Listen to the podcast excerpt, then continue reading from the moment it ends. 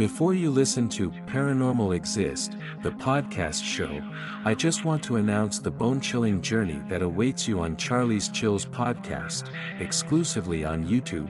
Search at C H A R L I E S C H I L L S.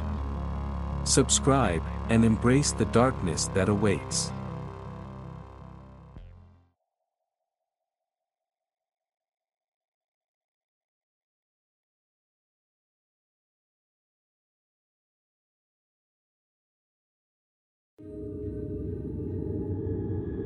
Haunted Nights, an experience from the UK. I lived in a second floor flat with both of my parents.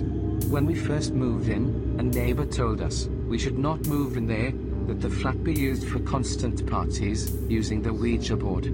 My dad did not take any notice of the neighbor at the time. I was about 12 years old then. Three nights after we moved in, it started. We had a plastic runner in the hallway to protect the carpet. We all had just gone to bed when we heard something running up and down the hallway on the runner. My dad jumped up and turned on the light. It stopped.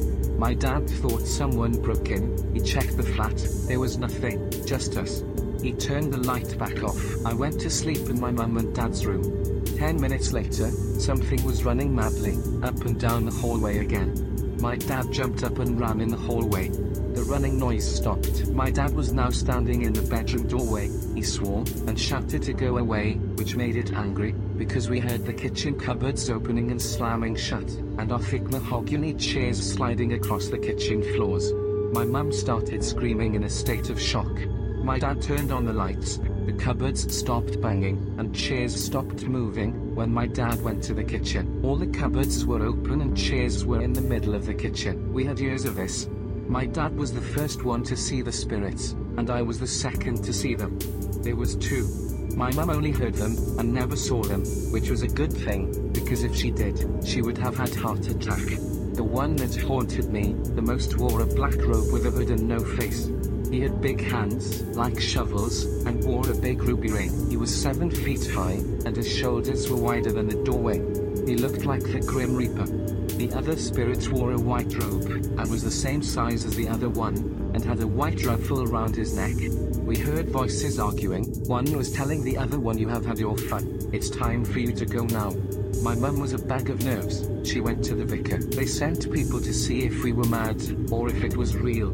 One day after, they gave the go-ahead for the exorcism. I'm now 30, and live in my own house. The other week, my son came screaming down the stairs, saying he saw a man in his room. When he described it, I knew who it was. My son is 10, and scared to go upstairs on his own now. I swear it's punishing me, it made my life hell for years, but I got used to it. I thought the exorcism got rid of it, but now my son has seen it, and I know he hasn't heard me talk about it, because I don't. It is my secret. Dive into the chilling abyss of real life hauntings on Charlie's Chills podcast exclusively on YouTube. Join us for eerie tales from the internet and our listeners. Search in YouTube for at C H A R L I E S C H I L L S. I repeat, at C H A R L I E S C H I L L S. Subscribe and embrace the darkness that awaits.